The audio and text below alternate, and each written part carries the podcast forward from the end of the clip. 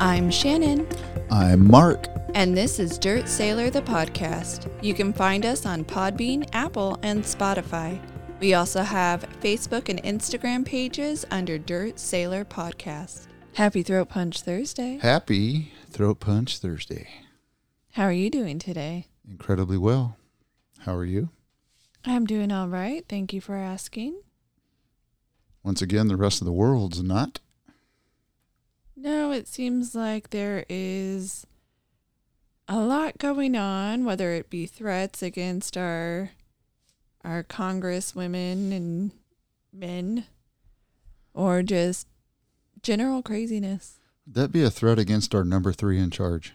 That would be China has threatened Nancy Pelosi if she goes to Taiwan because it gives legitimation to Taiwan and China believes that it is not an independent country and it is supposed to be theirs. Well, here's the way Mr. Simple Guy feels about that.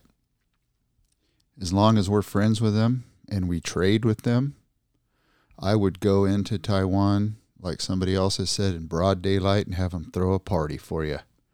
She is the number three. We may not agree with her politics, but she has the backing of 300 million people, I'm sure. She's ours. She's U.S. China needs to regulate themselves. Yes, they do. Absolutely. But they want to be the foremost superpower in the world and they have been working on that one bite at a time. One Biden at a time. One Biden at a time. Yeah, no, not just one Biden at a time, but one bite at a time, whether it would be having taking over the solar industry, taking over manufacturing of of important components, taking over strategic islands by infusing money, and then slowly taking over those islands, taking over the commerce. So that way when they don't trade with us, we are hurt by it. So they have been working on that for decades. And we're going to be in a bit of hurt. Absolutely. And it's even harder for us to do anything with or against them during this current administration, knowing that they're compromised. Well, right. They just allowed the the sale of strategic oil or strategic oil supply to a particular company in China that Hunter Biden has ties to. Correct. And when you have a meeting with the Chinese leader and you basically don't talk about the fentanyl coming across the border from their country, nor all of the other dealings like the Wuhan lab, then we have an issue. Absolutely. It's a what is that? A horse show or a dog and pony show? Dog what do and they call pony it? Dog and pony show. Yes, and that's geopolitics because you have folks back in D.C. that make all their millions and billions off of warmongering and trade at the expense of the American citizenry and our balance sheets at home. That all they care about is that little island there called Washington, D.C. Yeah, it is its own island, Yes, it is. surrounded by politicians. Yeah, what I'm seeing now and what I'm hearing now is there is a transfer of wealth from the American citizen to oligarchs by way of Chinese trade and other types of weapons deals and trade around the world. And those are not my words, those are the words of the experts within the industry that know exactly what's been going on for decades. And unless we pull somebody in power again who's a populist and it can actually maintain control and not lose control, we're, we're never going to grab a hold of this dragon's tail and reel them back in.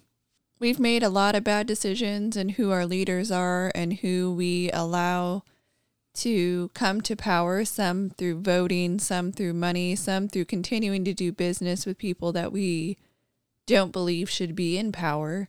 And then in some regard complain that they're still in power, but we have elected officials who are feeding the war machine because they have over and over again sent money to countries who are quote unquote war torn. So who's benefiting for the the war in Ukraine? Who's benefiting when we shut down certain strategic pipelines through various countries, whether it's through oil, which as a side note, with the oil being shut down, the pipeline from Russia to Germany, they've actually started rationing who can have on their their um, housing, heating, or cooling systems, depending on what they're running, making food, refrigerating your house, depending on.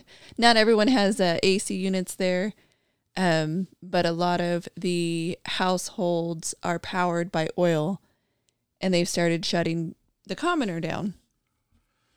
Well, that's who you beat up on.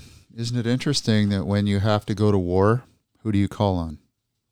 The commoner. The commoner. The common folk. When the common folk go through something like, it, eh, we'll just take close modern times, Agent Orange, and other chemical warfare or um, misplaced earplugs that are incorrect for the person. Oh, like the 3M earplugs? Yes, or other situations like that, past and present.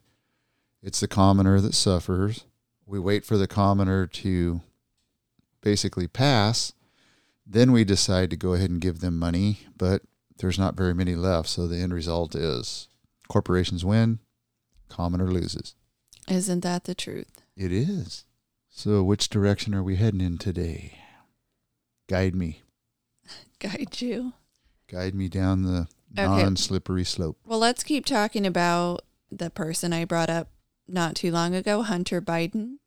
So, there is a Republican oversight committee that is attempting to follow Hunter Biden's money trail and try to see, you know, who he's done business with, each person that he's done business with, each entity, and they are being blocked, and they typically are. Generally, whomever is in power is the one that really truly holds the investigative powers.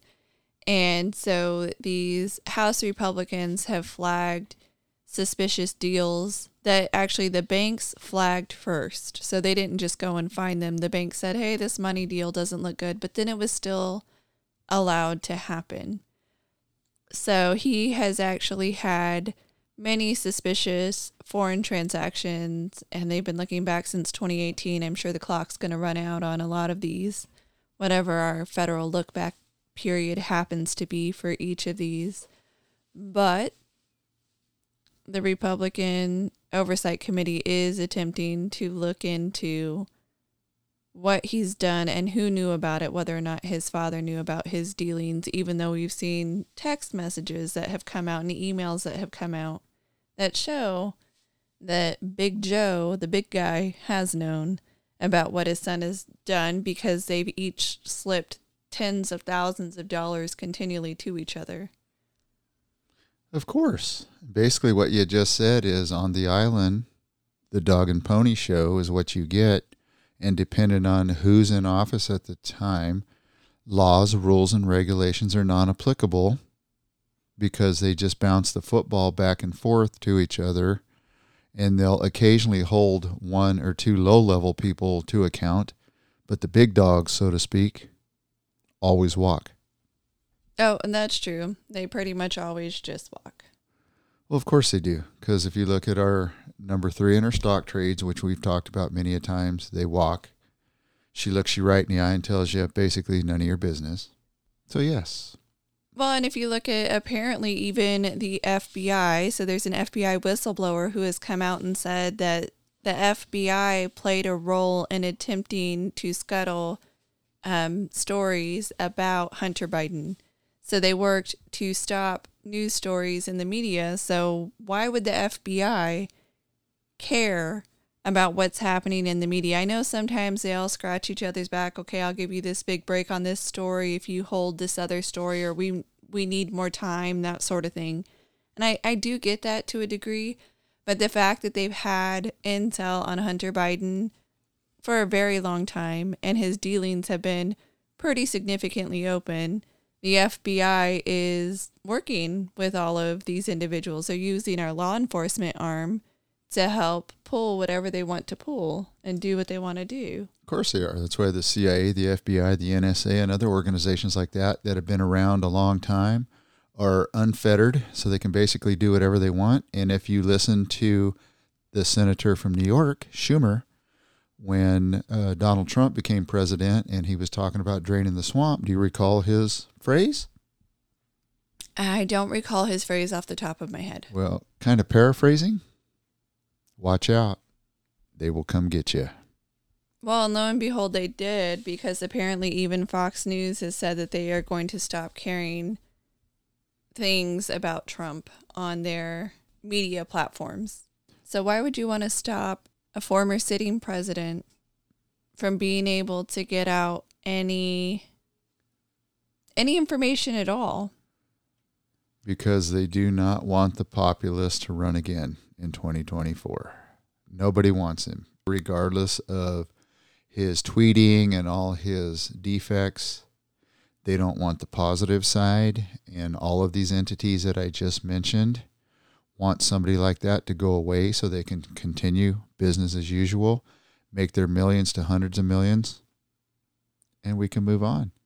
And, and just to add a side note to that, the CIA, what is their job?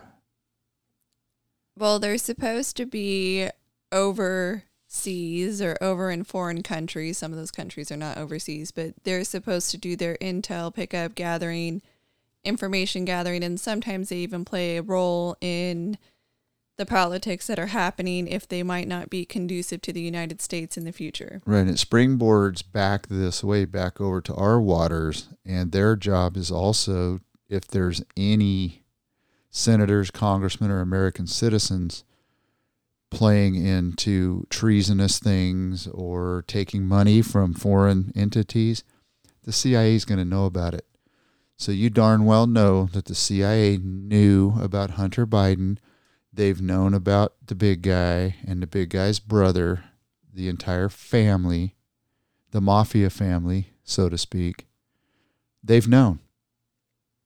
Yeah. I mean, well, I'm not, I do believe that they have known.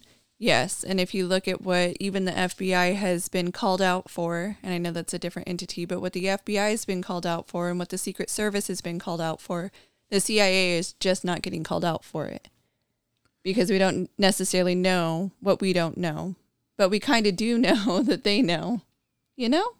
You know what you know, and you don't know what you don't know. That's why one of the first things that a populist president must do when he takes office is all of the top leadership has to be fired. When he took office, next day after inauguration day, every one of the top leadership should have been terminated. Okay, so a lot of those individuals end up uh, resigning anyway. Usually, when you're appointed by one uh, president, then as soon as you know the new president is taking over, you submit your resignation and move on. But some of the jobs, the career jobs, they're harder to fire people. Right. Well, he ended up keeping some of the carryovers from the previous administration, and that was a mistake. Yeah, the career people are just some of them are just as corrupt at the higher level. Oh, absolutely. absolutely. Doesn't mean you can't make your new worker transfer into one of the worst positions they could ever have. Actually, you can't make somebody do it. You can't transfer them into the worst position because that's retaliatory. That that's not retaliation. It that's, is retaliation. promoting them. No, it's retaliation. Them, you can't do it's that. Giving them a promotion. Can't do that in the federal government. They want to make sure that the worst people stick around. Yeah, well, then you go in and you help change the rules, or you see exactly how strong an executive order is. See if they're for real or if they're fake. Yeah, well, a lot of uh, some are executive orders and executive actions. Some are based in law and some are not based in law. They just make it up as they go. So, for instance, Biden, after the fire that happened in New Mexico, so I don't know how many of our listeners know, but there were prescribed burns uh, in order to stop big wildfires from happening that were done by federal employees in New Mexico. So they had a lot of prescribed burns. They made some mistakes in what they were doing and the decisions they made, and these fires got out of hand. And they ended up burning uh, hundreds of homes. They ended up just taking a complete toll on the land there, people's cattle land, farmers, all just all different uh, groups of people. So what Biden did is he came out and gave his little speech and said that the federal government was going to take care of the people because it was their fault that their prescribed burns got out of hand and torched all these people's homes. Well, it turns out that there's a law on the books for the federal government that says that you, being the person who lost their land or their house, have to pay a 25% co share of whatever it is that's being replaced. So if you needed a new well because it burned or your house, etc. So when Biden came out and signed his executive order or said his little speech that the federal government was going to 100% take care of everything, turns out not to be true. Turns out he can't just say it or he can't just sign an executive order and make it so because it's not the law. And I find it absolutely crazy that the federal government can spark one of New Mexico's biggest fires, I think, ever. And they're not solely responsible for the damage they caused. So wouldn't that go to all the contaminated water on military bases across the country as well? Their problem, but they don't want to fess up nor help 100%. Well, apparently, thanks to our congressmen and women, at some point they've decided to put people, the the low guy on the totem pole, as regular folk, on the line for what the government did, and that shouldn't be a surprise to anyone. Nope, blame the commoner. Yeah, blame the commoner. So, I guess it was the largest wildfire in New Mexico's history, and now people are on the hook for their. When was that? So it happened this year. Oh, not when the smoke jumpers died then. No, that was in Arizona, and that was some okay, it years was ago. Arizona. Okay. But it torched uh, 432 houses, over 530 square miles. And when the president came out, he said, Today I'm announcing the federal government's covering 100% of the cost. And then, nope, turns out they're not. Yeah, so it turns out the president can't just, you know, decide to run counter to whatever the law is, Oh, even if it our- would be a good thing. So our presidents aren't kings. no, they're not, but sometimes they act like they are. Yes, they do. Yep. Just like when when uh, Biden claimed that the Inflation Reduction Act of 2022 would not raise taxes on those making less than $400,000 a year, it turns out that the Senate Finance Committee went to the Joint Committee on Taxation, who is nonpartisan, who goes over everything that's coming out and what the impacts are. Turns out that that's also not true. Taxes will be raised on people making less than four hundred thousand. Well, that's why generally politicians are non-truth tellers. So, and he's not an accountant, so he wouldn't know. He was just listening to what somebody was telling him to say, some talking point. right. Someone's just talking in his ear, saying this is a good idea, and he's like, "Oh, well, they said it was a good idea, so it must be true." And if he tries it and it makes his numbers look good, then it was good. If not, then he failed on that. And then he'll just say, "Oops, my bad," and move on because we've allowed him to move on for fifty years. We've not ever held him to account for anything that he's done, including in the early '90s when he criminalized um, a lot of drugs, and it was a lot of lower socioeconomically disadvantaged people because it was the cheap drugs and not the expensive drugs that were wholly criminalized. But he's here to be the savior of people who were jailed by the policies that he championed. Yes. Speaking about cheap drugs. So Pfizer is an American company and Flynn is an English company. Pfizer sells drugs to Flynn. So Pfizer just here within the last few days was fined 70 million pounds for overcharging the NHS, which is the oversight for national healthcare system or national health system in England. And it's kind of sad and pathetic what they were overcharging for. What were they overcharging for? It was a life-saving epilepsy drug. Okay, so I do have a question, concern, thought process, whatever you want to call it. I have a lot in that area. So if Bring they it. if Pfizer is out there to make money and Pfizer gives a price. Pfizer says we're going to sell this drug at this price per pill, per 100 pills, per 1,000 pills, whatever the unit that they decide that they're going to sell at. And they own that drug. They own the right to make that drug. They've patented that drug. They went through all the research and development to actually make it as well. They spent millions in order, you know, they're hoping to make a lot of money off of it. Sometimes they win and the drug works, and sometimes they lose and the drug doesn't work and they shelve it. So, who are we to decide that they should not be able to make money off of a drug that they invested their resources into for us to use in the so, first place? you ever heard the term bait and switch? Yes. So the original drug, well, what Pfizer did was they changed the name of it. By changing the name of it, meant it was no longer subject to price controls. So they raised the price to the NHS from 2 million a year to 50 million a year.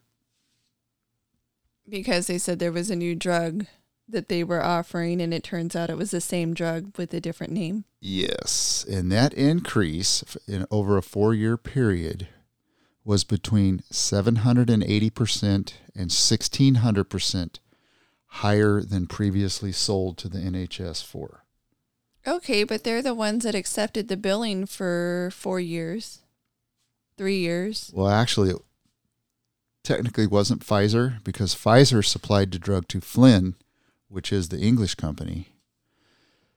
Flynn turned around and sold the capsules to wholesalers and pharmaceuticals at a price of between 2300% and 2600%, higher than the price previously charged by Pfizer. Problem is, it's socialized medicine and they have price controls. For them, yes, Yes, for, for- yes. for them. And I know that they're trying to do stuff like that here, trying to allow certain negotiations to happen or to have certain price points. Medicare decides the government through the program Medicare say this is how much we're willing to pay and then the companies are there or they're not. They're willing to accept it or they don't. And I, I like don't take this the wrong way. I don't think that people should be charged an arm and a leg just to get life saving medicine.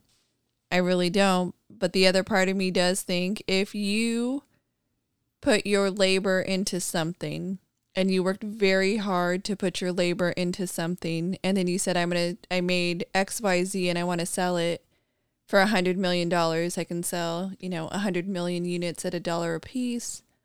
And maybe it cost you a penny a unit, so you'll make a little bit less. You know, you'll make 99 cents a unit off of it. But you put everything you had into making that. Do you think that somebody should be able to come in and say that we have a right to have that, whoever we is, whether it's the government or an organized group of people, we have a right to that. You need to give it to us.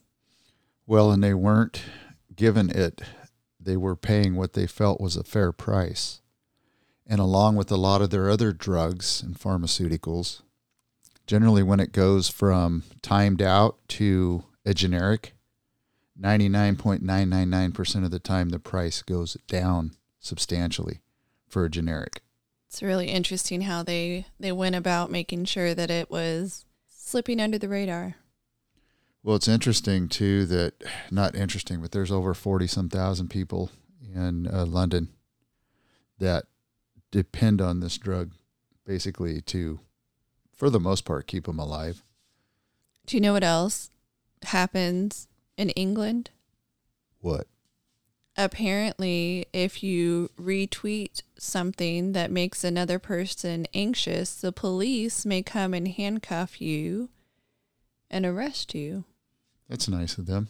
Yeah, an army veteran in uh, Hampshire was placed into handcuffs by the Hampshire police for retweeting a meme that somebody said made them anxious. So the police then went and arrested the retweeter.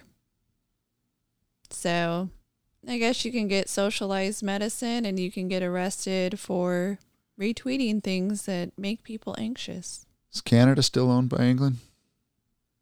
I don't They're No. they're not. But what I was going to get at I don't they, know. They go. They the they have the thought police there too. They do the exact same thing. That's what they're wired the quasi socialist folks do because they want a little more control than a capitalist or a representative republic. But where I was going to go, let's back up one. The reason this fine to Pfizer wa- really caught my eye was the fact that over the last little over two years, we have given them a waiver from lawsuits. We have allowed them to take an experimental drug and inject millions of people, and it may have saved millions of lives. We may not know that for years because the sum total of the parts, there may be some adverse reaction over time that takes more lives than what the original uh, thing was invented for. Right, and we have a company that the United States and various in various states and localities, the military as an example federally, uh, they're mandating these shots be taken, and they're mandating follow up shots be taken. We're talking to the tune of third and fourth eh, and so on shots that are being mandated. And as things come out, like, oh, it turns out you're at an elevated risk for clots, but we deem that this is an acceptable risk. It turns out that you're now at an elevated risk for heart attacks, but we deem that this is an acceptable risk. But then there are things that they don't tell us for quite some time. So, to your point, is we will find out in the years to come, but it won't matter because they they can't be sued they won't be held accountable for anything that they've done even if they knowingly or unknowingly did it there will never be anyone held accountable Well, I do believe that Pfizer was the company that invented a drug called Vioxx. i believe so Yeah. And their internal memos, once they finally got caught, they knew that it was going to kill or make thousands upon thousands of people ill. And it took, I believe, between 50 and 70,000 deaths before they realized that there was an issue with the drug after they had already made their money and they pulled it off the shelf. yeah once the money was made Yes, and then the fines were such that they still made a bang up profit. So that goes back to what you said. We understand the R and D. Some stuff works, some stuff doesn't. But at what cost? At what cost to human lives? What cost to human condition? and, force costs too because the Yes. government and various individuals have forced this to happen so you can say i'm not willing to take the risk but okay you're kicked out of the military you lose your job they were talking about giving dishonorable discharges at one point giving people basically a felony on their record as the equivalent and that was supposed to be well that's okay because you don't want to take this forced medication that we don't know what it's going to do and in some cases, when we do know, we say, well, I don't care. You need to take the risk anyway. If you don't want to, too bad, take it. Yes. So I don't know if you had to do this when you were in the military. We're going to segue to the military since I just touched on forcing, you know, certain things to happen in order to stay in, but we're going to go in a, a little bit different direction. So the Coast Guard had an enlistee that used a false identity. He used a false identity to enlist, and then he has been a contractor for years as well. So, federal prosecutors arrested a Texas man and his wife who moved to Hawaii and accused them of stealing the identities of two infants who had passed away very early in their lives. And they had been using these identities for decades, and they used the fake identities to, um, one, join the U.S. Coast Guard, and then two, when the background checks were going on, they provided these identities for the man and his his wife to um, run these background investigations. And I don't know what took so long because they've lived in Hawaii since 1994 and they've been using the false identities for decades, but something happened. Someone caught on to it eventually, and uh, they were arrested, the husband and wife, and they are currently in the Honolulu Federal Detention Center. And they will be going through and, and finding out each charge that they will tack on because some of it they had lying on background investigations, lying to enlist. They had them uh, apparently posing for pictures in KGB uniforms, but it appears that they were both wearing the same one. So one posed for a picture and then the other posed huh, for a picture wow. in the same thing. They don't they both appear to have been born in the United States. They don't appear to have Russian connections, but apparently with this guy's background, he may have the connections to get some information in and out of the country. It was just really interesting. That is very interesting. So yeah, I guess they did it back in the eighties. They they took these identities and then went on to live a new life. I guess they were they were already married and they were having a rough go of things, including having to file for bankruptcy, it sounds like, and losing their house. That's what happens to you in Hawaii, even spies. Oh, that was, yeah, that was in Texas. Oh, and okay. so then they stole these identities and then got married again because they needed their new identities to be married and then went off and lived somewhere else so they could have a fresh start. Wow. yeah. Crazy. But only in America. Only in America. So, you went to here's another military one for you. You went to Japan? That I did. I did was you? a foreign exchange student.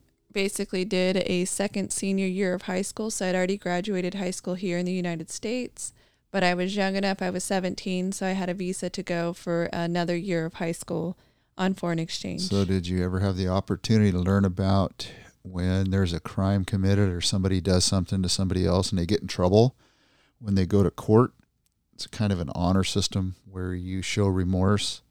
You may pay the person that you harm some money, and generally, if you're given a prison sentence, they'll suspend it.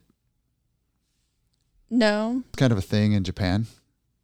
Well, apparently, one of our uh, lieutenants, naval officer, he was just sentenced to three years for basically vehicular manslaughter. He, uh, f- according to the court system, fell asleep behind the wheel with his kids in the car with him. He hit a parked car, killed a mother and a son in law. Well, his name is Ridge Alkonis, and in reality, he had hiked Mount Fuji that day. So, what it ended up being, according to neurologists, was acute mountain sickness. Even with him using that in court, he offered I'm not going to say the Japanese word because I don't know how to say it. It's basically an apology. And he sent them a condolence letter and also agreed to pay the families 1.65 million out of his own pocket. He appealed and they denied the appeal and said he still must do 3 years. They don't believe his medical reasons. I did hear about that case and they said that the Japanese folks said that he didn't appear to have said condition or there's not enough proof of said condition, therefore they are not accepting it, and they accused him of falling asleep, which is akin to drunk driving. All right, which is interesting though. They normally take you to when it's an accident like that, a normal lockup, and then they release you. Basically, I guess it'd be a bail system there too. They kept him in confinement for 30 days. And it took after 30 days for the doctors to diagnose him with this acute mountain. And because they wouldn't let him be seen. They would not let him be seen. That's rather surprising. It's very surprising. New York City. Mm-mm-mm-mm-mm. So the New York City mayor has declared a state of emergency. Aren't we always in some sort of state of emergency now? That's like the way we get more power. Yes, and that's a monkeypox state of emergency because there's now 12 hundred infections in the city. In a city of eighteen million eight hundred and sixty-seven thousand people. So, what this now allows the mayor to do, as you just said, is suspend local laws and implement new health rules. Well, they learned that from COVID. Yes, and I just did a little quick look online at the homeless in New York. And there's approximately 49,347 ish, 41 to 50% of the homeless in New York City are drug addicted. Up to 20,000 of those out on the street are kids. So don't you think they should declare a state of emergency over the homeless? You would think that they would declare a state of emergency over what's going on with the homeless. You would think that I am definitely wanting all medical issues to be resolved and I don't want anyone to get monkeypox. It is terrible. But they are also trying to hide the fact that it is mostly being passed from male to male in relationships or, you know, actions. Let you use your imaginations.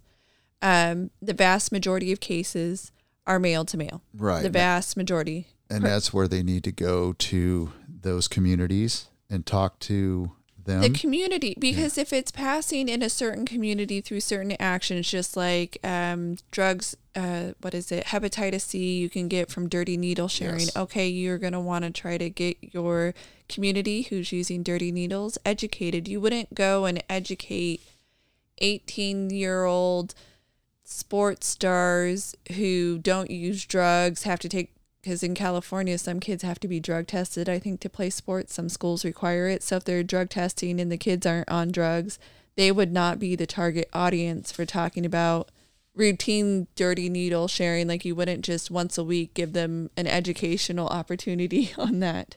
So when you're not talking to the affected party you're not really educating or stopping the disease from spreading and it is not a knock to anyone in that type of relationship. Um, but if you knew that you are at an increased risk, whether you're in San Francisco, because they've also had outbreaks, or New York, wouldn't you want to know how to take care of yourself? Absolutely.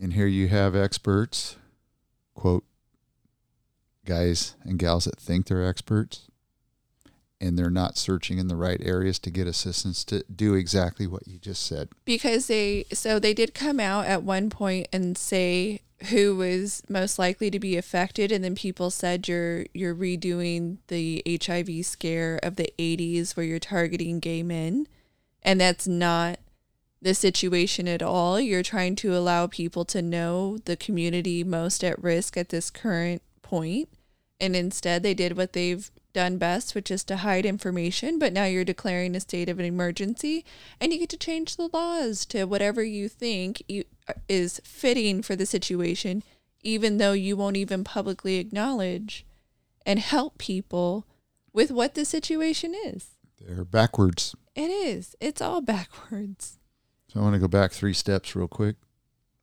because I had I had a note out of place. West Virginia has just reached a four hundred million dollar settlement. west virginia Yes, with Okay. multiple pharmaceutical companies. They are blaming the pharmaceutical companies and opioid distributors with the main reason or a big portion of the reason why West Virginia is so addicted to opioids. The over prescription Yes. of it and then when people were no longer allowed to get it safely if you will from a doctor they turned around and started getting it off the street Yes, and I did not realize that they are the drug overdose capital in the United States. 81.4 drug overdose deaths per 100,000 people. And um tried to look at the numbers, but I would bet you this is another case where the fine's 400 million. And they've made 1000000000s They've probably made billions. so what good does it do when they still have who's the money going to i mean really it's not going to go to the drug affected people Well, according to the problem people, they say that they're going to distribute it to the most populated city centers that have the biggest problems. which would i mean it would make sense but then the most populated city centers at this point seem to be the ones i don't know about west virginia clean needles come inject safely you can have a spot for it we won't arrest you easy drug access. So what are we going to do with this money? Maybe west virginia is different than you know slums in California, mm. like San Francisco and Los Angeles. Run by George Soros funded cities. So they're going to take the money and give it to the very people who aren't actually doing anything about it anyway. Oh, good job. Correct. Thank you. Pharmaceutical companies are getting fined to fund the same nonsense that's keeping people drug addicted. Yes. Wow. You want to hear a weird connection? Jeffrey Epstein and Harvard. Jeffrey Epstein and Harvard. Yes. Do you know over a 10 year period, he donated almost $9 million to a science department that was studying evolutionary dynamics. Evolutionary dynamics is the study of mathematical principles according to which biological organisms, as well as cultural ideas, evolve and evolved. This is mostly achieved through the mathematical discipline of population genetics, along with evolutionary game theory. So the dude was first arrested around 2006 ish. Okay, 2000s. And that was out of Florida. Yeah. That was when he was first picked that up. was. But he was still able to maintain an office at Harvard up until 2018, which one of the scientists there gave him key card and key code access to areas he should not have been in. So watching one of the largest podcasts in America, Joe Rogan. yes, um, I found out most of this and wondered why the heck they would keep him in an office till 2018. Well, c- turns out there's a conspiracy theory there. We're all into conspiracy theories. Ooh, what's the conspiracy theory? Well, on what this was one? Epstein known for? Going after young women, And potentially he was hook, procuring them and all hooking of up that. a couple of these scientists with teenagers through either the CIA or another organization like that so they could then go in and manipulate the scientists to get them to say and do what he wanted. Whatever they wanted. Not a surprise.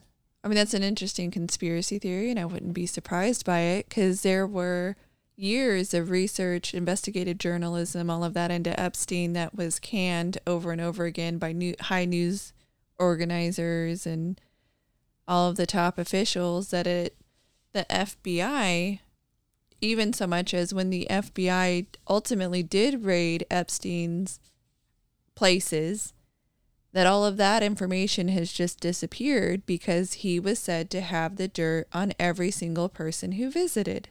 So the FBI again doing the dirty work of whatever politician, etc., etc. So I wouldn't be surprised if the top of the FBI was also getting, you know, girls because you have Ghislaine Maxwell who is serving a prison term for procuring prostitution for no men. Weird. And isn't that a pretty serious herself, thing that she has done? It is very serious. Procuring underage girls, uh, and then there were.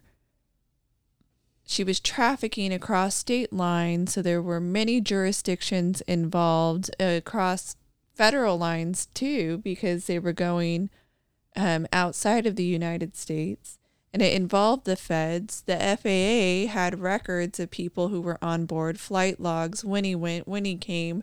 The Secret Service would have records going to Bill Clinton and whomever else may be involved, any other high person with security. They have records of Bill Clinton, they have records of very high people, but yet if you ask the Secret Service, nothing ever happened. There's no records. Even they had to pay the agents to go to these places, so there's financial records because you know that they're getting per diem. You know that they're getting food allowance and housing allowance and all of that. And if you're looking at the Secret Service, when they go out of country, they tend to be not such good boys either. No, they're not, and they and that's probably why they're keeping their mouth shut. because they were involved. They were involved with the underage stuff. almost no doubt on Yeah. that. Speaking of our government and the agencies that decide whether to arrest and the agencies that decide whether to prosecute. So it's very interesting on who they'll go after, why they'll go after, who's protected, who's not protected, or what they ultimately did to kind of get pushed onto the outside because sometimes it seems like they were on the inside, so to speak. But our DOJ has been called in front of Congress to talk about whether or not anyone has been prosecuted for the protest out in front of the Supreme Court, whether it was out directly in front of the Supreme Court or out in front of the justices' homes, the targeting of the justices, the fact that the addresses of the justices were leaked. Nothing has been done about it. Even the leak of the the decision um, that overturned Roe v. Wade, even with the leak of that decision early on, there's been no real look into prosecuting anyone who's been involved in any portion of that thus far. They've still been allowed to protest. They still, you know, it's a ticket, a ticketable offense if they do decide to go after the people. Like, for instance, AOC and Ilhan Omar were out in front of the Supreme Court and they were quote unquote arrested, but Fake really handcuffed? they were fake handcuffed, but they received tickets and it was like a $50 ticket, something like that. It's not a misdemeanor. It's not, you know, they're not really jailing anyone. They're not really going after. They issued a ticket and you could fight the ticket or not. But what is interesting is that the DOJ is still going after parents who go to school board meetings and still looking at them as if they are terrorists. They still have the policy in place to treat them like they are terrorists. So you cannot protest your school board without being looked at like a terrorist, but you can hunt down our Supreme Court justices and get in their faces and try to, you know, push them out of public places. You could have someone who was arrested for attempting to assassinate a Supreme Court justice. But the reality is the parents are the bad guy.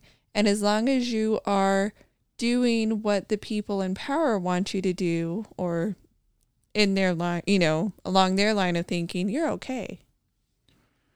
Well, the reality is, for some reason, the Democrats are way better at playing this game than the Republicans are. Well, it would seem that they are in power both in front and behind the scenes. Yes. And even when the Republicans are in power, they're not in power. They're not really in power. Nope.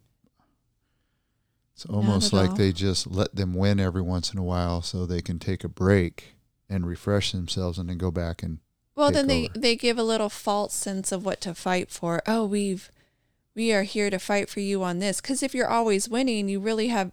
Do you have something to fight for? You got to have the the boogeyman, right? You got to have that false bad guy, like the Supreme Court decision that sent. It did not overturn Roe v. Wade in the sense that abortions are still allowed. It turned it back over to the states by saying there was never a constitutional right to an abortion because it's not in the Constitution. The Well, states have the rights back to and that's rights. probably a good thing because you can have 50 different decisions instead of just one. So then it becomes larger than what they thought was a constitutional right. yes. That's why it's called states' rights. But apparently, we don't really recognize that states have rights. Uh, Or we don't. Dems don't for sure. we do we misunderstand. We mislearned in school. But speaking of just kind of, uh, you say, you know, Dim's taking a break and stuff like that, but really the the left, the woke side, we need to be constantly in a rage. We need to be constantly having something to fight for. So if we're winning everything, we don't have anything to rage about. So I, I don't know. I, I I've started to see that rage politics seems to be where we're at. We got to constantly stay angry. Well, I think I'm getting uh, in the elder statesman of my life where I don't understand this woke thing whatsoever. It makes zero sense to me. It falls under you'll Sure. always be wrong no matter what you say. No, I do agree. When early on, when someone was trying to explain to me that I was about to get woke, I'm like, I'm about to what? And they were going to educate me on a particular topic. But we still didn't see eye to eye at the end of said conversation. So I guess I am just not woke or woke material. But talking about our politicians, though, so we have the situation which we just explained, which is whether or not we go after a politician for their wrongdoings, whether or not their wrongdoing was bad enough or not bad enough. Because sometimes, like, okay, I get he's not technically a politician, but Nancy Pelosi's husband is arrested under DUI, and you have, you know, oh, hey, no big deal, nobody cares. And it's like, no, we care. We care what he was doing. But then something like that will happen. Whether or not somebody cares is the question, and whether or not they would be prosecuted for their wrongdoings. So, hands down for me personally, I believe that everyone on the left and everyone on the right should be prosecuted if they are violating the law. If they are breaking the law, I don't care if you're on the left or the right, you should be prosecuted. But what happens when they only go after each other, almost like eliminating the competition? So we see them going after Donald Trump for January 6th, saying that he's a treasonous guy and he he caused this, even though there's text messages and other messages, Twitter messages, hey, this is not who we are, we don't do this. He didn't, you know, gather everyone up and say, okay, here's your sword, go fight. Nothing like that. But others too. When we look and say, we're going to prosecute you, but we're not going to prosecute me for doing the same thing I just said we're going to prosecute you for. Insider trading. We go after Martha Stewart, but we don't go after Nancy Pelosi.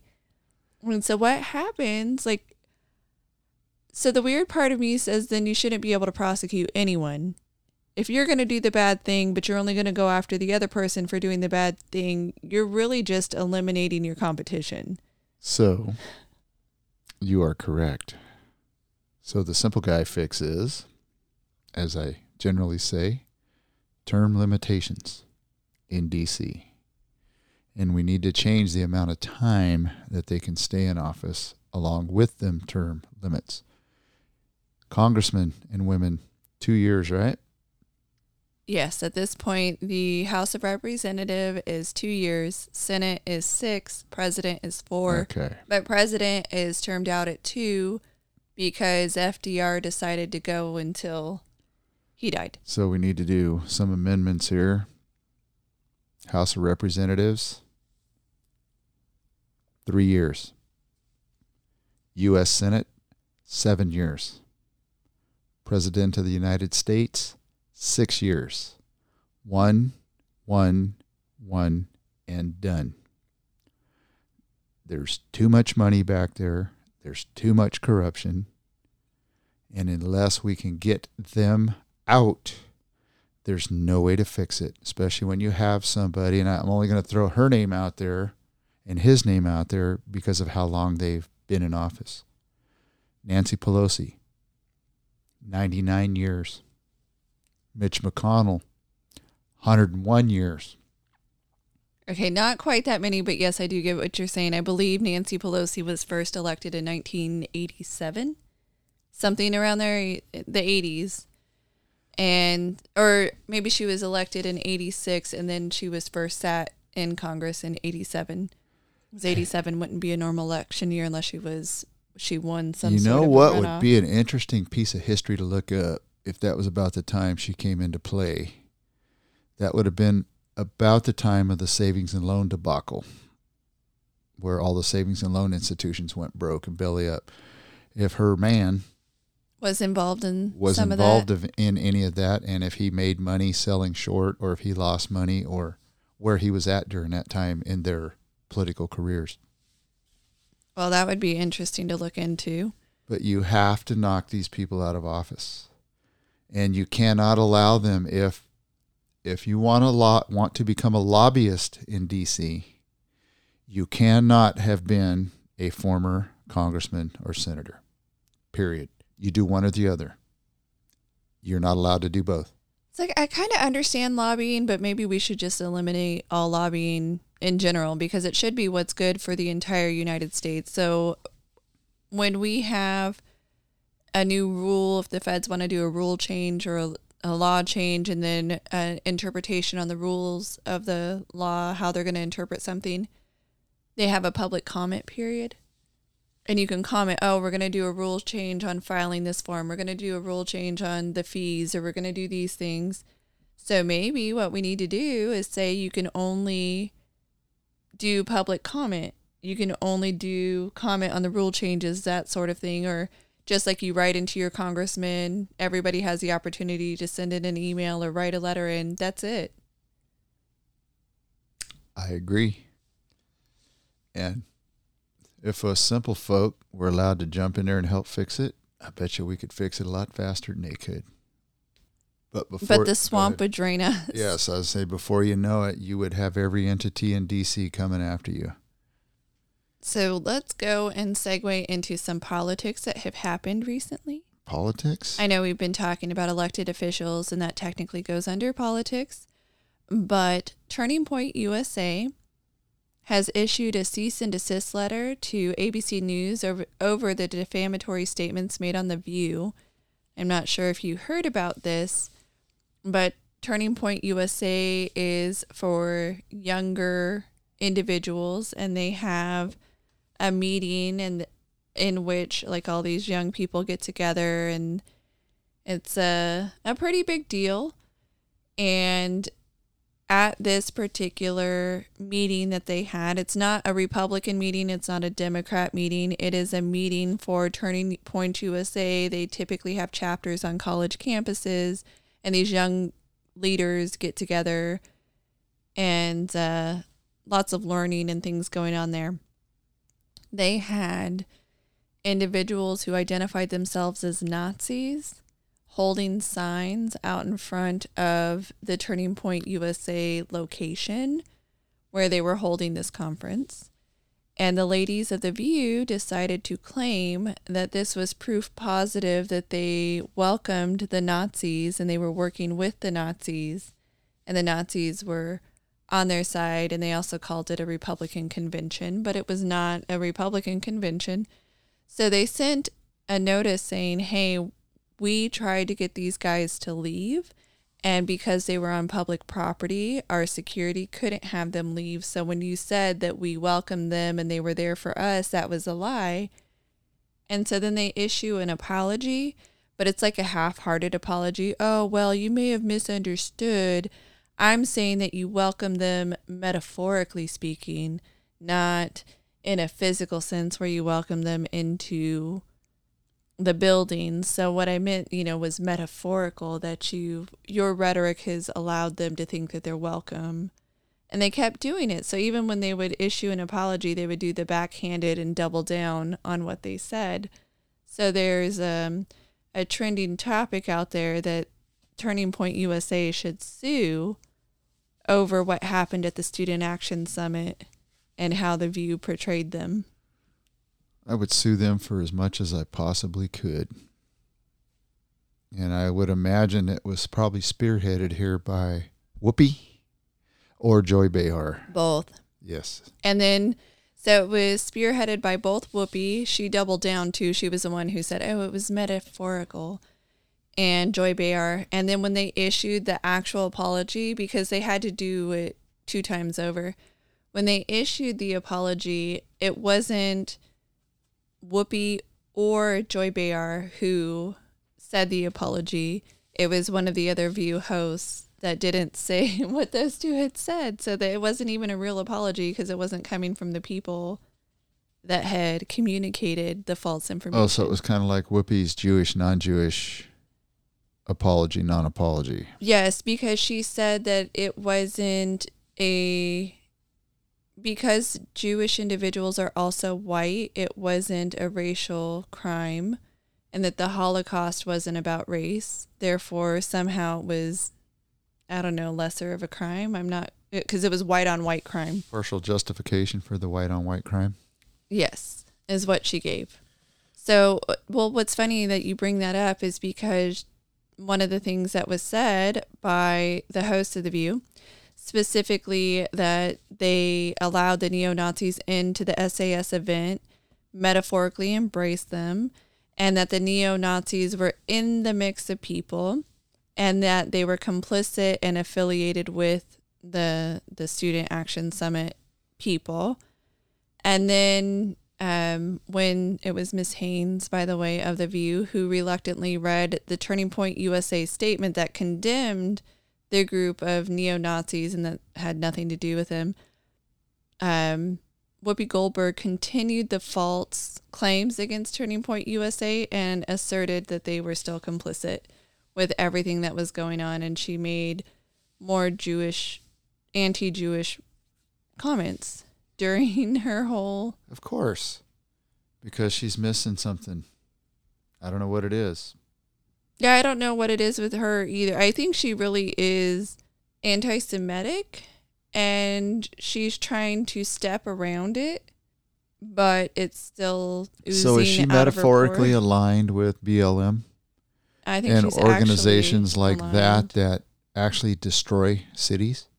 I think she's actually aligned, not just metaphorically. I believe she is aligned with BLM, and, and so is Joy Behar. And they've they've gone on with the rhetoric that there was nothing, you know, the whole peaceful protest, and they didn't do anything at all.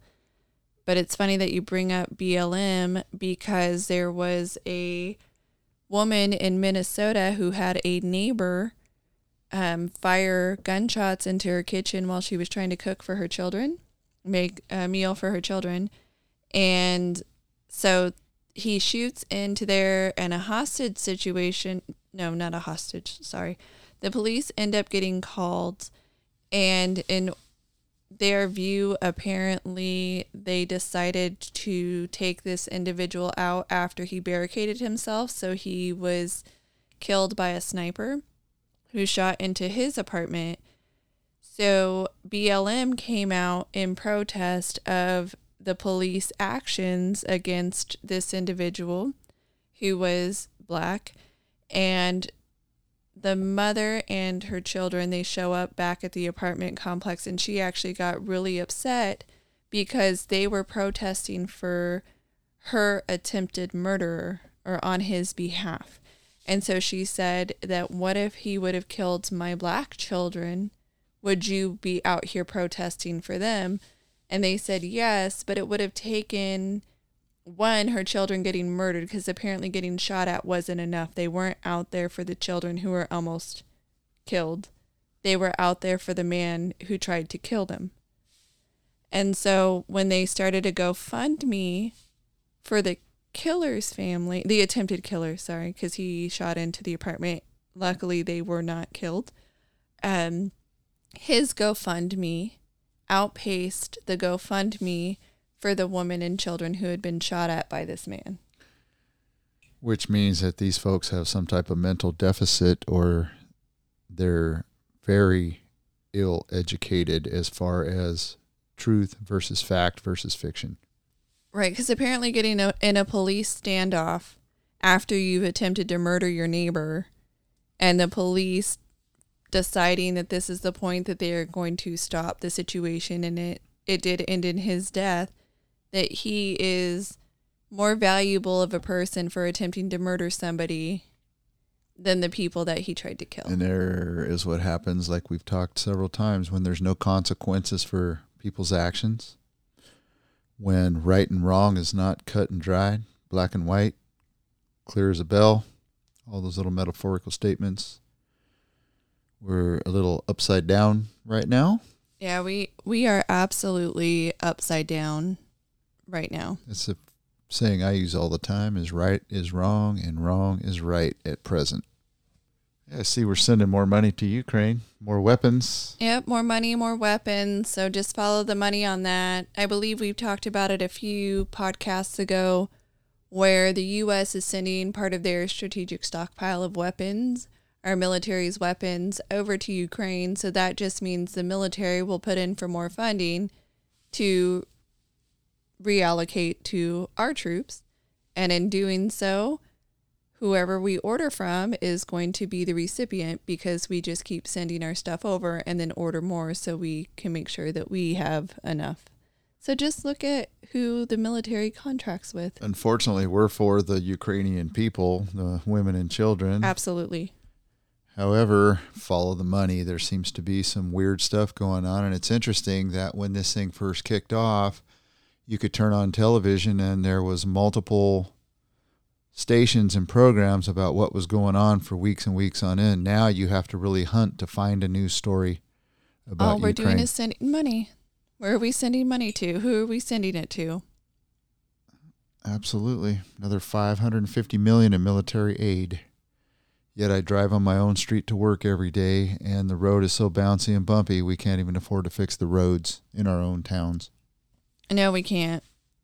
No, we absolutely can't. But you want to know what we can do What can we do? other than send money overseas? We can also negotiate for a convicted drug criminal from the United States who got convicted in Russia.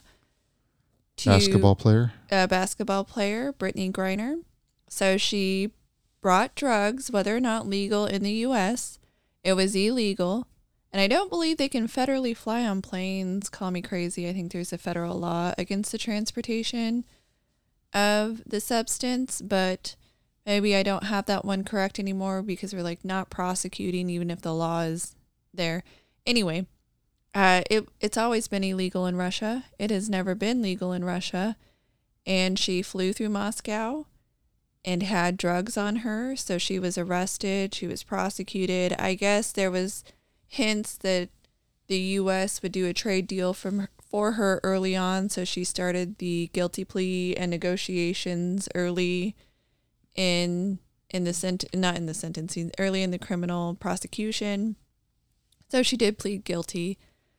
And now there's talk that there's a notorious Russian terrorist who will be exchanged for Brittney Griner. And so we want a an arms dealer, Victor Bout, to be exchanged for someone who brought drugs into a country where it's illegal. And no offense to her. I'm sorry that this happened to her, but you got to look at where you're flying to and whether or not what you're doing is illegal. Even prescription drugs can be illegal in some countries. So that was one thing I was warned of even way back in the early 2000s was that I needed to make sure that any prescriptions that I was taking with me to Japan were lawful in Japan. And I'm guessing that a person who plays for the WNBA who has traveled somewhat extensively, it appears, would be aware that there are certain things you can and cannot bring into a country. Well, I believe that she played outside of the WNBA's season or their off season for a Russian team.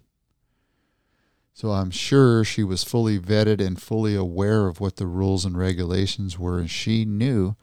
However, some of these people that are sports stars, they get a little, is it narcissistic?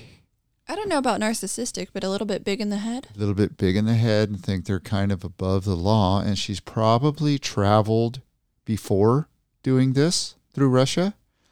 However, this time, because we're supplying Ukraine with weapons, They were looking for they were a big looking name for star. a big name star to pass through there and do something illegal so they could use him or her as a bargaining chip.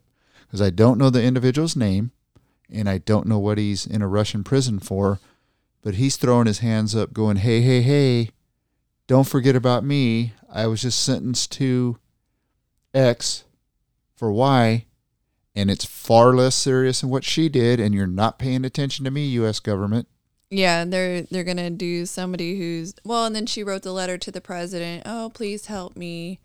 Blah blah blah blah blah. Published it publicly, and like you said, okay, what about the person who's not a WNBA star or, you know, a high-ranking individual to be worthy of being looked at, but he is a U.S. citizen, and technically in the United States, we're all supposed to be equal.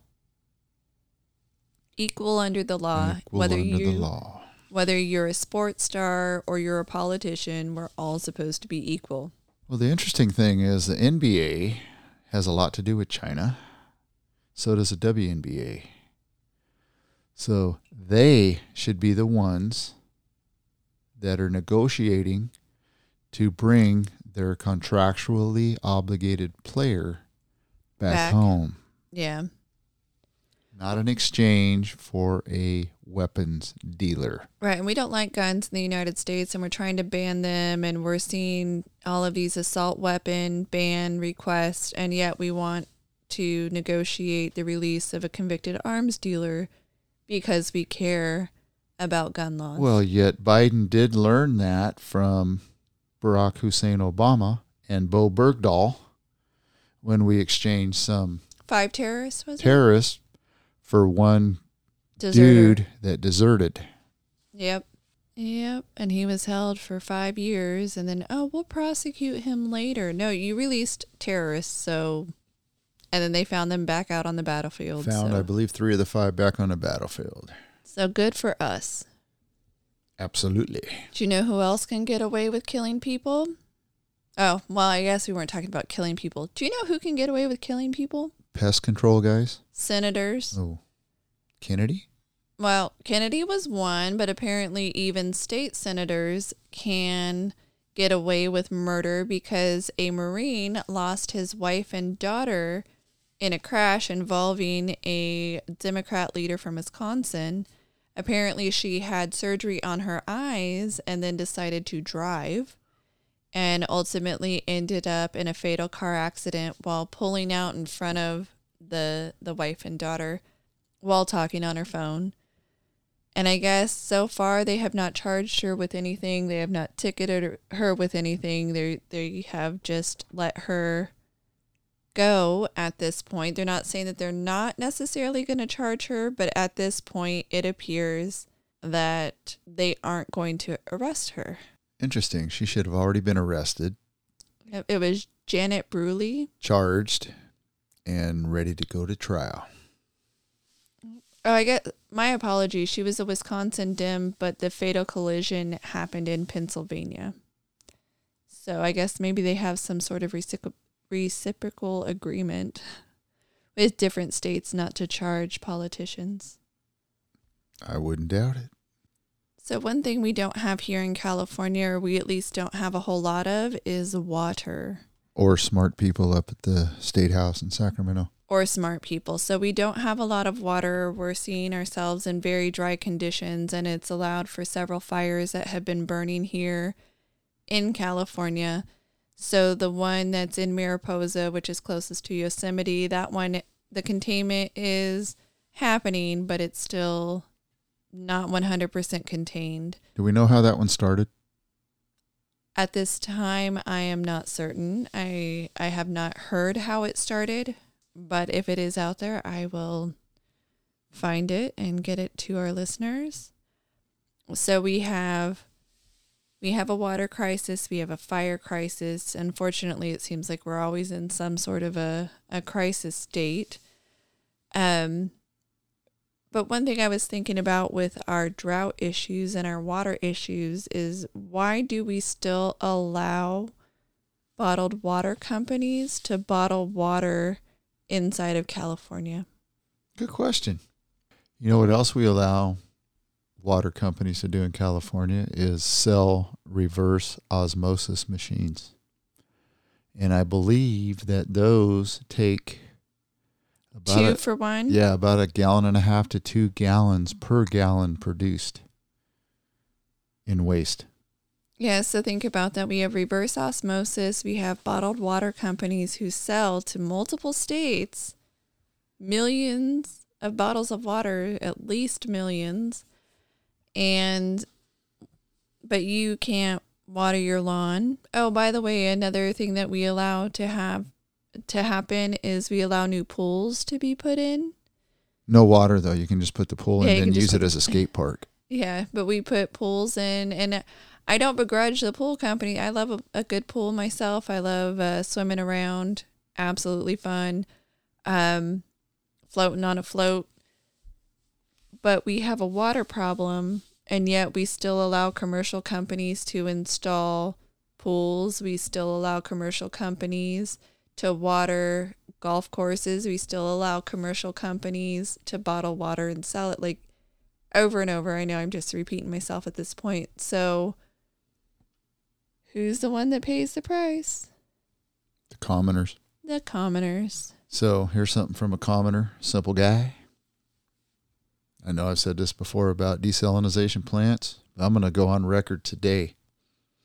The fix is, well, the fix is in, but the fix is if we have global warming or climate change and the polar caps are melting and the seas are rising, we need a math guy or gal to see how much water, seawater, we need to desalinate to counterbalance the rise of the seas. Because the entire west coast of California, Oregon, and Washington is along the Pacific Ocean. Plenty of water. Start making drinking and ag water out of it. Start now. Get these plants up. Let's build them. They will come. Let's go. So while we're busy having not enough water and looking at desalination plants, there are storms that are hitting Kentucky. And unfortunately, dozens of individuals have died in the flooding that has happened. And it looks like Kentucky's about to get hit by more storms, more flooding, more, you know, possible destruction and hurt. And it's just is this climate change? Is this something that doesn't normally happen in Kentucky? That it's just a shock that they are flooding this time of year while California can't seem to get enough water? Have we shifted our climate over where the water that we should have had here is going over to other states? They're having some pretty high winds too. It's very sad, very unfortunate because there's quite a few children in that mix that have died as well. And being a grandparent, and a parent, it's pretty heartbreaking to see that. I yep, don't know. Maybe absolutely. that's a fix. You know, if they always have excess water, maybe we should put a pipe in all the way across the U.S. and, and pipe it this way. Help pipe some of that water this way to alleviate some of their flooding and infrastructure problems. But you know what? Uh, California is a drought state. It always is. It always has been. It's a desert state. A majority of the state until we put in the irrigation and the waterway systems was very dry, very desolate. So it's not a shock when we don't have a whole lot of water? It should not be a shock that we don't have a whole lot of water. Arizona, New Mexico areas, what do they call those down there when it rains? The monsoons. Monsoons, and they generally rain like a month or less the entire year, something like that. Well, you can't then turn around and say, oh my God, we're in a drought 10 months out of the year when historically that's it, how your system works. And when you allow hundreds of thousands to come from other countries and from, you know, other areas and you're trying to irrigate, feed, and water them, the two don't balance out or work out. That is true. That is true. Speaking of people coming from all over, so not just to California, but across the United States. At our southern border right now, the Department of Homeland Security head Alejandro Mayorkas says there's not a problem. According to CBP and many other officials, there is a problem with the sheer amount of people that have come across the border, so much so the local towns cannot handle the help that is needed for each person to get on their feet that's being allowed to stay in the United States. So, one thing that is happening and one thing that has happened for years is they bus them all over the United States. They send them on airplanes all over the United States. So that way, a few communities are not overwhelmed by the sheer volume of people because they, they just can't handle it. All of the nonprofits trying to give diapers to the babies that are being brought across, there's just not enough. So, many of the left leaning politicians, governors, mayors alike, have said that we need to allow more people in. Where's your humanity? They need to be allowed to come. And some have even said they want open borders as well. Well, one individual who's left leaning, the DC mayor, has asked for the National Guard to be brought in to deal with the migrant crisis that is happening in and around DC because she said that too many people are being brought into DC. So she wants the National Guard to come in to Would that be out. the ones that the Texas governor sent to her? I believe the Texas governor sent individuals to all of the of the states that have claimed that they are welcoming to said migrants, making honest people out of them. That's nice. So yeah, the DC's mayor call for for National Guard to be activated wasn't well received. But she's describing it as a humanitarian crisis, which is really interesting because Alejandro Mayorkas has said there's not a problem at our southern border. So how could too many people be brought in to different areas if there's not a problem? Well, apparently Mayorkas does not know how to watch video on TV to see all the hundreds of thousands lined up at the borders and coming across. Yeah. No, apparently he hasn't watched videos, but Mayor Eric Adams has also sounded the alarm because, to go with what you said, uh, it wasn't just Texas to be, lay blame. Apparently, Arizona is being blamed for sending migrants as well, even though Arizona has denied sending migrants to New York City. So, Basically, DC's getting a little taste of their own medicine. and so is New York City, and they apparently don't like it. It's just kind of funny. If you don't have a problem, there shouldn't be a problem. That's right. But you're fine with it as long as it's everybody else's problem. Everybody else but you. Hey, that's Nancy's philosophy. everybody else but you. Everybody else but you. Everybody else in DC makes money but you. No, I make money.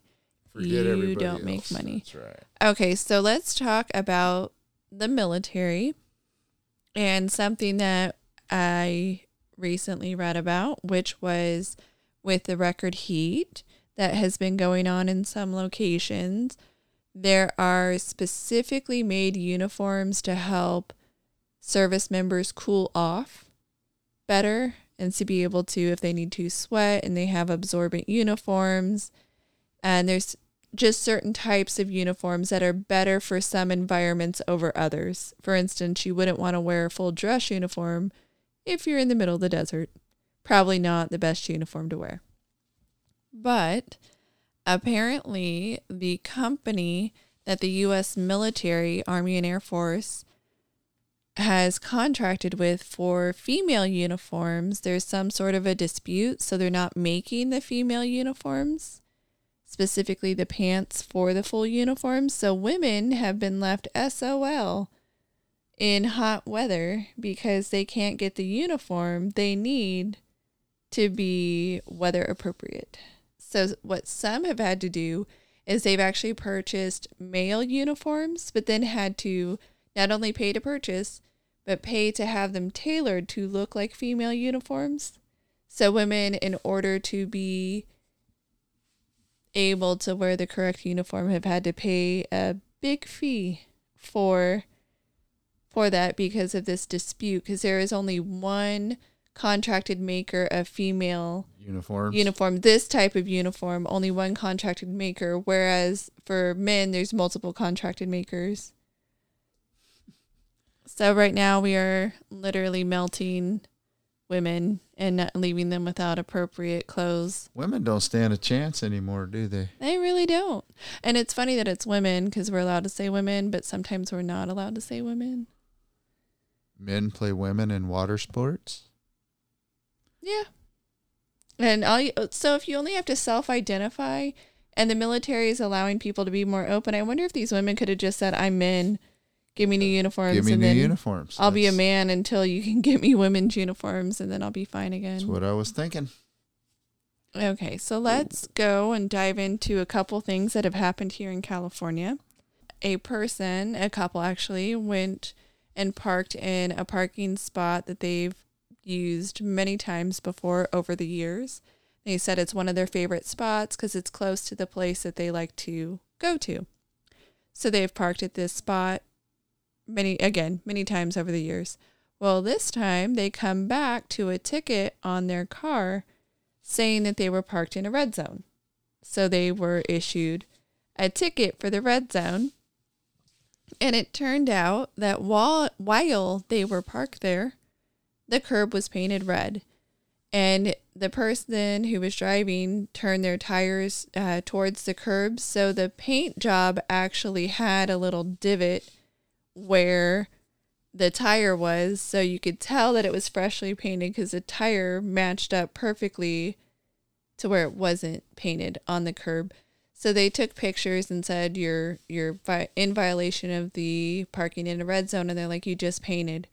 And the response from San Francisco was that, oh, it was always supposed to be red. Therefore, you're in violation of parking in a red zone.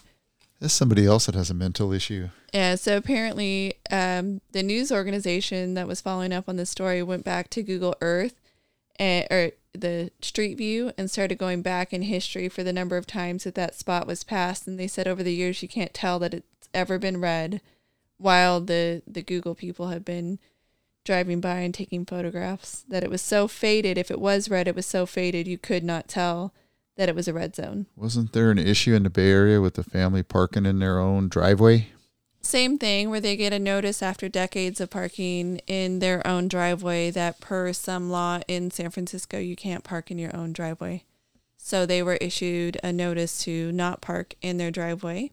And ultimately, they did end up winning. I guess the city decided to grandfather them in, but it was only after the news story went national and they had pictures that they had been parking there for years. But yeah, that's San Francisco for you. Paint your curb red while you're parked somewhere, tell you you can't park in your own driveway. Or, for instance, if you own a restaurant and people keep tagging your restaurant, the city will fine you for people tagging your restaurant and you not keeping up on the continual fixing process, but they won't stop the taggers from tagging your building. Well, it's because we have a zero bail and we don't arrest criminals and prosecute them. No, we don't or or if we do arrest criminals and we do prosecute them, we just let them go. So there was an individual, California individual, convicted of murder. He had a 50 year sentence. He was released after six years.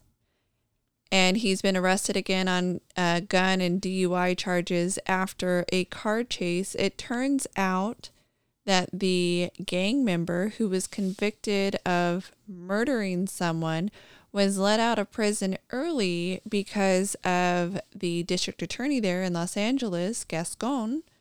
He decided uh, not to pursue having this individual moved from the juvenile detention facility, which you can stay at up until the age of 25, into an adult facility.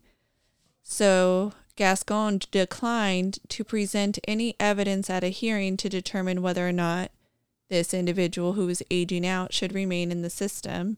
And that has led to the individual committing more crimes. And that's just the one he got caught for. Yes, We because have no idea what he's been doing since he's been out. yeah, I mean he murder sentenced to fifty years and you do six. Could you? I, I don't want to say could you imagine because I can't imagine it. It did happen, and this is California, and this gang member also had a gun which he ditched during the chase. Which he didn't buy legally. Right. And so it seems like we just like to let people go. He was 17 when he used a gun to murder another individual. I understand he was a minor, but still, six years for murder is not fitting. But thank you, Gascon. Let's not do anything about it. I wonder if they're still in the process of their recall of this guy. I'm sure they'll find fault with any signatures or anything going on and probably still let him out anyway, or the- let him keep working anyway. Yeah, they get the signatures null and voided on some of the paperwork. So, did you hear about this young lady that uh, disappeared in Texas? so I did. She apparently walked out of the house without just about anything on her, just her keys, supposedly going to work, and then she was found two weeks later in a parking lot in the front seat dead. In the passenger seat Yeah. did. front passenger seat dead. And as of right now, there's no sign of any foul play. So they're doing further toxicology tests to see if maybe she committed suicide. So she got out of the driver's seat, went somewhere, got in her passenger seat, and committed suicide.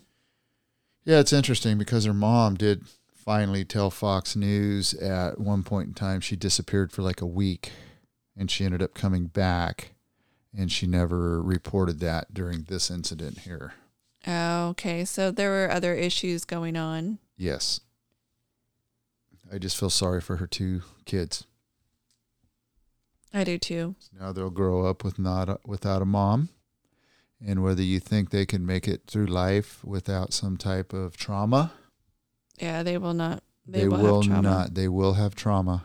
So, sticking to Texas, I'm not sure if you heard, but at Dallas Love Field Airport, a woman decided to start shooting inside the airport. So, the individual, her name was Portia Odufuwa. Sorry if I butchered her Say last that name. three times fast. Yes. So apparently she was dropped off at the airport, entered the terminal, went to the women's restroom, came out, went over to the ticket counter and fired her weapon several times. And during a police officer was nearby, exchanged shots, and this individual was shot in the lower extremities.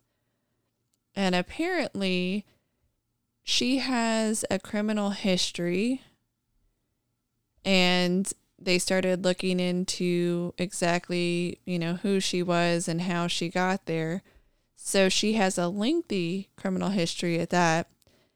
And she claimed at one point to be the rapper or singer Chris Brown's wife. So apparently she also has mental health issues. So she has faced charges that included arson, robbery, criminal trespassing, and false reporting in cities across North Texas. So it wasn't just one particular crime. And in many of the incidents, the judges deemed her incompetent to stand trial. And then she was put in either inpatient or outpatient care. Cases were ultimately dismissed, and then another situation would arise, which ultimately led to apparently bringing a gun and shooting uh, at a ticketing counter. And she, it was not the first time she's pulled a gun on someone. Apparently, she also did it to a hotel front desk clerk in April of 2021. So, all of that to say, this long story to say that we don't address mental health issues here either. And so that we say, oh, you can have some inpatient care, or outpatient care at some point she was just let go and then she would be back in whatever mental health space that causes her to commit these actions against society over and over again. So she should have been locked up for a long time. Yes. So how does a person with mental health issues and apparently homeless at some points incarcerated to a degree at some points, maybe not convicted criminal, but incarcerated to a degree or seeking inpatient care, how do they get a gun twice? I mean, because she pulled a gun in 2021, she pulled a gun just here recently at Dallas Love Field. So we're not talking about legal arms. And if those were legally obtained, we definitely have a problem. Yes, we definitely have an issue if those were obtained legally, for sure. So did you hear about the airplane that the um, first officer jumped out of? I did. So two pilots go up, one pilot comes down. One does an emergency landing. yeah, That is weird. and it it just literally popped a canopy and jumped out. About and 20 miles from the field. That's yes, I heard about that, and there's gonna be some crazy story that ends up coming out. Yeah, apparently he uh, didn't want to go down with the plane because There was an some kind emergency- of mechanical issue or landing gear issue or something. They already had a landing gear issue, but he jumped out without a parachute. So, which one would have been worse? One, you die, like definitely die, which unfortunately he did, or two, may or may not. You ride that airplane down to the ground. Right. So it just doesn't make sense. Well, the flight attorney offered his perspective, saying this is, this is one of the strangest aviation events that he has ever observed in 40 years of his piloting experience. I would have to agree. I know I only read the details that have been released publicly, but I would have to agree that it it sounds weird. Like just, ah, I'm gonna pop the canopy and jump out. Well, maybe he was climbing out to go underneath and see if he could fix the gear. Oh, and he just fell. I'm kidding. Uh, hey, people Yeah. do stupid things. You never know. I understand he had, you know, he was a pilot, but people do stupid things. Maybe he thought he could peer over and see it if it was really, if it was a false if warning light or in- something. locked down or not, whether it was all three gear down.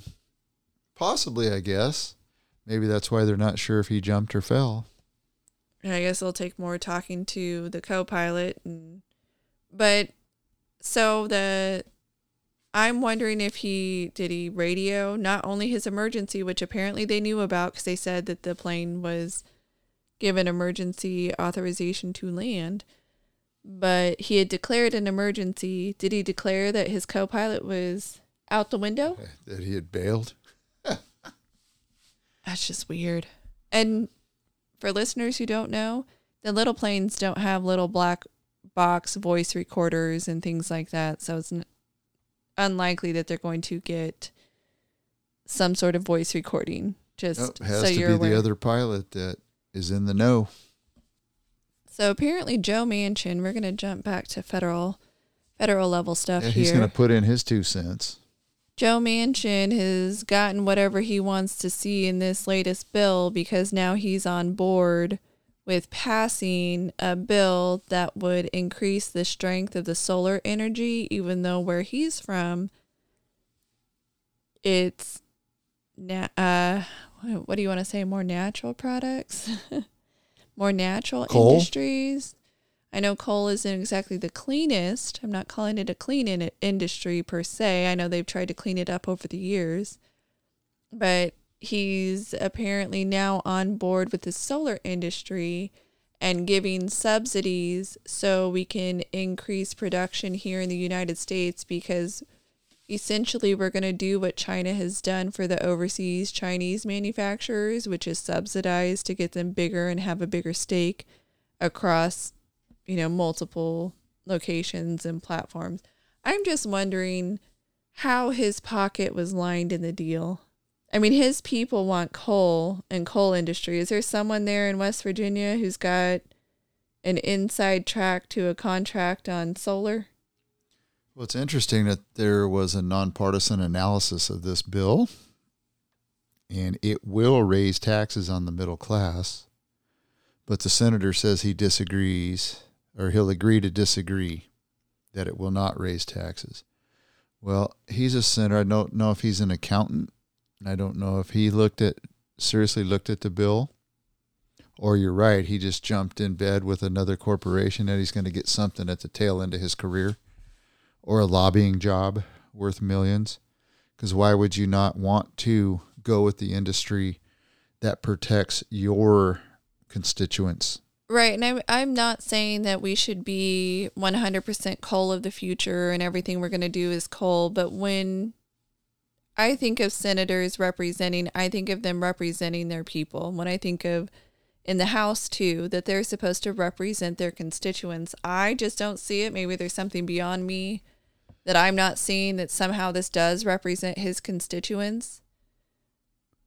Well, you know what? They always go in and say, oh, well, we're going to fix this, even though over the last 50 years we created this problem. How long has there been solar panels? I don't know when the first solar panel was yeah, about created. 40 years. 40 years, okay. Yes. Okay. So that means we've had 40 years to set up plants to produce our own panels. And guess what? We had a populist president just two years ago who was starting to integrate, bring companies back into America. And that's how a veteran owned solar panel company started in Texas. And I believe I had read an article that other entities have gone out of their way to try to help break them so they can't stay in business. Well, where was Manchin when this veteran run company was getting fired up? Right. We care about certain U.S. run companies when we say that they're okay. When we decide that we want to care. Well, that's the thing. They're picking winners and losers. Yep. So the winner that they just picked apparently is a company out of Georgia as one of them. I'm not sure about all of them. But so what is this winner doing? How do how do they get to be the winner? Right. And just like, uh, see, what was the name of the company that Mr. Barack Hussein Solyndra? Obama? Solyndra. Solyndra? yeah. Guess what? Billions or hundreds of millions in subsidies, and they're gone. Right. We invested in several green projects to the tune of multi millions. As we do every election Yeah. cycle. Nine Are, figures. you- is everybody seeing a pattern here? Right. They took hundreds of millions of dollars knowing that they were going. They were not going to re solidify their market share. Shovel ready jobs. Yep. Maybe shovel ready and burying a hatchet. They're on the good side now. I don't know what's wrong with these people. Well, there's nothing wrong with them. They know exactly what they're doing. Yeah. They they do know what they're doing. They've broken the will of the American people and they're leading us along with a little carrot and a stick. Right. Well, you know, come October you'll get your three hundred and fifty dollar check from the governor for our, our high gas prices. my gas giving- check? giving us our money back. So, and then people say, "Oh, he gave me three hundred and fifty dollars," and even you know Biden said that recently in one of his little Q and A's. Oh well, I gave people thousands of dollars in their pockets, so they should like me. I am paraphrasing that. So it was like twenty four hundred bucks. Something well, like it that. was well, it was per person. You got a little bit per person. So depending on how big your family was, you could have gotten a bigger amount. And in one year, all of that has been paid back in the form of higher food prices, higher gas prices, higher mortgage payments. And that's another thing mortgage payments. Let's get into that for a second. Okay. So, when you live in a house and you don't intend on moving or you're still in said house, a municipality should not be allowed or a county to come in and reassess your house and raise your property taxes. What you agreed to pay back to the lender if you take a note out on the home should be what the house is valued at until you sell it. I can agree with that because most people have, as they get older, a more fixed budget. So as you're getting closer to the end of that, usually a 30 year loan for most people, depending on if you remortgaged or not. But as you're getting closer to the end of the mortgage, while you may not have a mortgage payment, that payment shouldn't then turn into taxes to the government. and I always have that rub with automobiles. Okay. I do not need to pay, since I live in California, Sacramento, a registration fee every year to tell me that I own and am driving a car that I paid for with my own hard earned money. I paid sales tax on it, and they want me to tell them every year through a payment that I still own the car when you should pay that additional fee registration is when you decide to sell that vehicle. When you sell it, then the next owner pays their registration fee, just the name in itself. Registration. I'm registering it to tell you I am me. This is my name. This is where I live. I own this it. is where the car is, Yes. and I either own it or I have, I owe somebody for it because sometimes that's right On that document, own too. or you. Yes, and no, that does make a lot of sense. So you tell them I I own it. Why do you have to keep saying yep? I still own it. Yep, I still own it. Yep, I still own it. Uh huh. I still own it. Every single year you have to tell pay them money for them to do nothing except for you to say yep, I still own it. Well, and that fee that I don't like to pay used to depreciate annually over time as the vehicle aged and starts to become a piece of junk. But now some rocket scientist up there in his infinite wisdom said, nah, that's not good enough. We're going to make that fee go the other direction. constantly up because we're doing more for you somehow for you to tell us you still have the vehicle and it hasn't changed. Boo hoo. So are not lotto winnings then on the same level? Because is that money in the pot not post tax money? If you go buy a lotto ticket that you take a dollar in cash and pay for it, you have already paid tax, federal and state, on that dollar. So then They just got to keep taking a piece of the pie. But that's how our round money works, right? It just goes around and they take a piece. that's why it's called a JOB. Journey of the Broke. This has been a podcast produced and edited by the Dirt Sailor Duo. Mark and Shannon are a father daughter team who both served in the United States Navy. This production is protected by copyright laws. Until next time, anchors aweigh.